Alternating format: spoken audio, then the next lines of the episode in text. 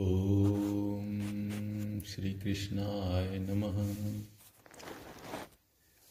सभी सज्जनों का इस कथा के एपिसोड में स्वागत है।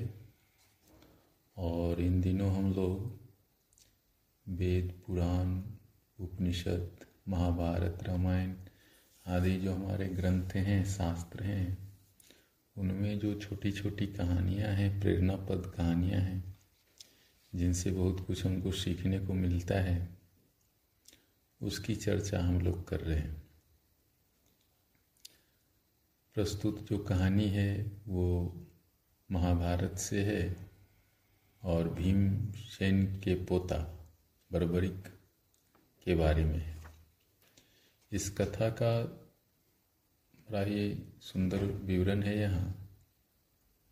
और इसमें जो सबसे बड़ी बात समझाई गई है इस कथा के माध्यम से कि जो भी हो रहा है, जहाँ भी हो रहा है, उसका जो मूल कारण ईश्वर है। ईश्वर की इच्छा से ही सब कुछ हो रहा है।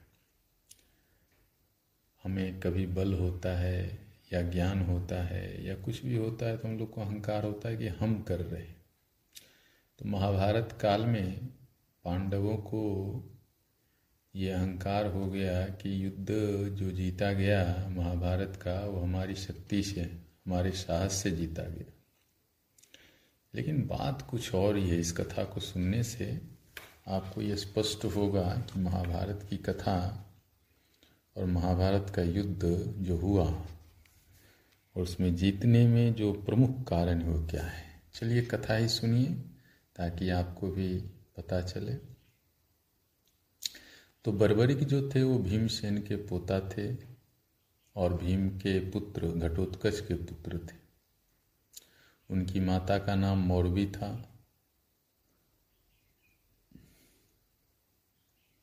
और घटोत्कच ने मौरवी से विवाह किया था। बर्बरीक बड़ा ही वीर था और एक बार तो भीमसेन को भी उसने युद्ध कौशल से पराजित कर दिया था।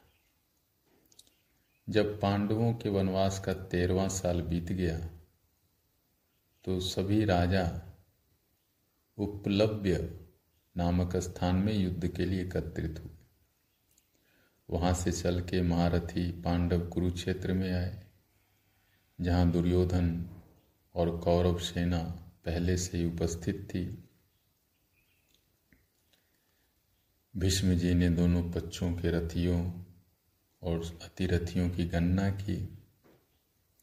सब समाचार जब गुप्तचरों द्वारा महाराज युधिष्ठिर को मिला तब उन्होंने भगवान श्री कृष्ण से कहा, केशव, हे श्री कृष्ण, दुर्योधन का कौन सा वीर कितने समय में सेना सहित पांडवों का वध कर सकता है? इस प्रश्न पर पितामह और कृपाचार्य ने एक महीने में हम सबको मार डालने की प्रतिज्ञा की है।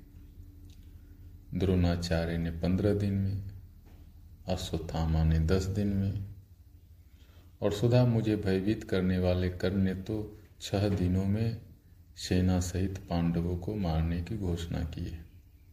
हे देवकी नंदन, हे कृष्ण, युधिष्ठिर पूछते हैं, क्या हमारे पक्ष में कोई योद्धा है जो इसकी कोई प्रतिक्रिया कर सके? महाराज युधिष्ठिर का यह वचन सुनकर अर्जुन बोले, महाराज, भीष्म आदि महारथियों की यह घोषणाएं असंगत है, क्योंकि युद्ध संबंधी जय पराजय का निश्चय किसी काम का नहीं होता।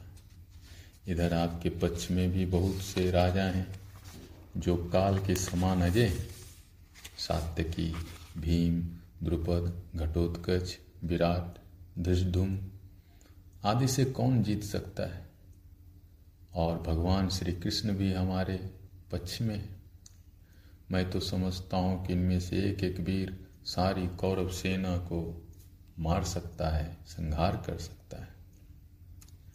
भला बूढ़े बाबा भीम भीष्म बूढ़े बाबा भीष्म द्रोण और कृपाचार्य से अपने को क्या भय है? पर इतने में भी आपके चित्त को शांति नहीं होती तो मैं अकेला युद्ध में सेना सहित समस्त कौरवों को एक ही दिन में नष्ट कर सकता हूँ, ये मेरी घोषणा है। अर्जुन की बात सुनकर बर्बरीक ने कहा, महात्मा अर्जुन की प्रतिज्ञा मेरे लिए असह्य हो रही है, इसलिए मैं कहता हूँ अर्जुन और श्री कृष्ण सहित आप लोग सब खड़े रहें, मैं एक ही मुहूर्त में सारी कौरव सेना को यमलोक पहुंचा देता हूँ। सिद्धाम्बिका के दिए इस खड्ग तथा मेरे इस दिव्य धनुष वाहनों को तो जरा देखिए, इनके सहारे मेरा यह कृत्य सर्वथा सुगम है। बर्बरीक की बात सुनकर सभी क्षत्रिय विस्मित हो गए, अर्जुन भी लज्जित हो गए और श्री कृष्ण की ओर देखने लगे। श्री कृष्ण ने कहा, पार्थ, बर्बरीक ने अपनी शक्ति के अनुरूप ही बात कही, इसके विषय में बड़ी अद्भुत बातें सुनी जाती। बर्बरीक ने इससे पहले पाताल में जाकर नौ करोड़ दैत्यों को क्षण भर में मार दिया था। फिर उन्होंने बर्बरीक से कहा, वत्स, तुम भीष्म, द्रोण, कृपाचार्य, कर्ण आदि महारथियों से सुरक्षित इस सेना को इतना शीघ्र कैसे मार सकोगे? इन पर विजय पाना तो महादेव जी के लिए भी कठिन है। तुम्हारे पास ऐसा कौन सा उपाय है जो इस प्रकार की बात कह रहे हो? मैं तुम्हारी इस बात पर कैसे विश्वास करूं? वासुदेव के इस प्रकार पूछने पर बर्बरीक ने तुरंत ही अपना धनुष चढ़ाया और उस पर बाण संधान किया। फिर उस बाण को उसने लाल रंग के भस्म से भर दिया और कान तक खींचकर छोड़ दिया। उस बाण के मुख से जो भस्म उड़ा वह दोनों सेनाओं के मर्मस्थलों पर गिरा। केवल पांच पांडव, कृपाचार्य और अश्वत्थामा के शरीर से उसका स्पर्श नहीं हुआ। और बर्बरीक बोला, आप लोगों ने देखा, इस क्रिया से मैंने मरने वालों वीरों के मर्मस्थान का निरीक्षण कर लिया है। अब बस दो घड़ी में इन्हें मार गिराता हूँ। यह देख सुनकर युधिष्ठिर आदि चित्त में बड़ा विस्मय हुआ, आश्चर्य हुआ। सभी लोग बर्बरीक को धन्य धन्य कहने लगे। इससे महान कोलाहल छा गया। इतने में ही श्री कृष्ण ने अपने सुदर्शन चक्र से बर्बरीक का सिर काट दिया। इससे भीम, घटोत्कच आदि को बड़ा दुख हुआ। इसी समय सिद्धाम्बिका आदि देवियां वहां पहुंची और उन्होंने बतलाया कि इसमें श्री कृष्ण का कोई दोष नहीं है। बर्बरीक पूर्व जन्म में सूर्यवर्षा नाम का यक्ष था। जब पृथ्वी भार से घबराकर मेरु पर्वत पर देवताओं के सामने अपना दुखड़ा रो रही थी, तब इसने कहा था, मैं अकेला ही अवतार लेकर सब दैत्यों को संहार करूंगा। मेरे रहते किसी देवता को भी पृथ्वी पर अवतार लेने की आवश्यकता नहीं है। इस पर ब्रह्मा जी ने क्रुद्ध होकर कहा था, दुर्मते, तू मोहवश ये दुस्साहस कर रहा है। अतएव जब पृथ्वी भार नाश के लिए युद्ध आरंभ होगा उसी समय श्री कृष्ण के हाथ से तेरे शरीर का नाश होगा। तदंतर श्री कृष्ण ने फिर चंडिका से कहा, इसके सिर को अमृत से सींचो और राहु के सिर की भांति अजर अमर बना दो। देवी ने वैसा ही किया। जीवित होने पर बर्बरीक के सिर ने भगवान को प्रणाम किया और कहा, मैं युद्ध देखना चाहता हूँ। तब भगवान ने उसके सिर को पर्वत शिखर पर रख दिया। जब युद्ध समाप्त हुआ और भीम आदि को अपने युद्ध का बड़ा गर्व हुआ, सब अपनी अपनी प्रशंसा करने लगे।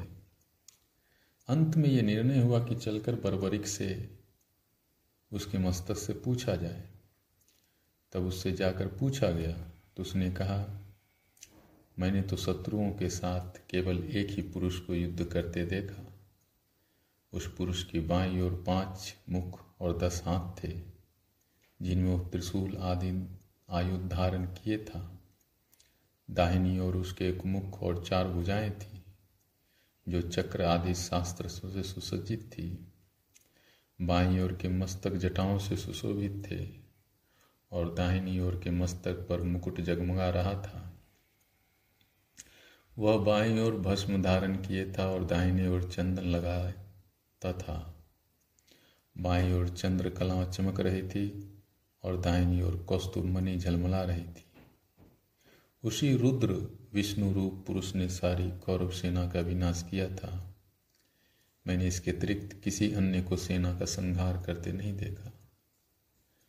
उसके यूं कहते ही आकाशमंडल उद्भासित हो उठा। पुष्पों की बारिश होने लगी, साधु साधु की ध्वनि होने लगी। इस पर भीम आदि बड़े गर्व से लज्जित हुए अपने गर्व। इस कथा से बिल्कुल स्पष्ट है कि भगवान हर एक सृष्टि में जो भी संहार हो रहा है, बातें हो रही हैं, उसके से भगवान की ही शक्ति काम करती है। हम व्यर्थ ही अपना वाहवाही करते हैं, अपनी प्रशंसा करते हैं। भगवान के बिना तो एक पत्ता भी नहीं हिलता। सारी सृष्टि उनकी शक्ति से ही बनता है। सूरज, चांद, सितारे, उनमें जो प्रकाश है वो भगवान का है। भगवान की ही शक्ति से ये पेड़ पौधे, पशु पक्षी जन्म लेते हैं, अपना जीवन यापन करते हैं। मनुष्य, देवता, भगवान की शक्ति से हम देखते हैं, सुनते हैं, बोलते हैं, नाचते हैं, गाते हैं। भगवान ही तो आत्मा रूप में सब प्राणियों में अवस्थित हैं। जो हो रहा है उनकी मर्जी से हो रहा है, जैसा हो रहा है उनकी मर्जी से हो रहा है। और इस कथा में बिल्कुल स्पष्ट कर दिया गया कि महाभारत काल में जो युद्ध भी हुआ, उसके पीछे भगवान स्वयं काल रूप लेके, जो दानव लोग थे, जो निर्दयी लोग थे, जो तामसिक राजसिक शक्तियाँ थी, उनका संहार किया। कौरव सेना उस समय पांडवों पे बहुत अत्याचार कर रही थी, तो भगवान ने रुद्र रूप लेके, काल रूप लेके सबका संहार किया। और वो बर्बरीक जो घटोत्कच के पुत्र थे, जिन्हें सिद्धाम्बिका देवी माँ की सिद्धि थी, उन्होंने स्पष्ट रूप से इसको देखा। तो सब कुछ ईश्वर के अधीन है। ईश्वर सर्वशक्तिमान है।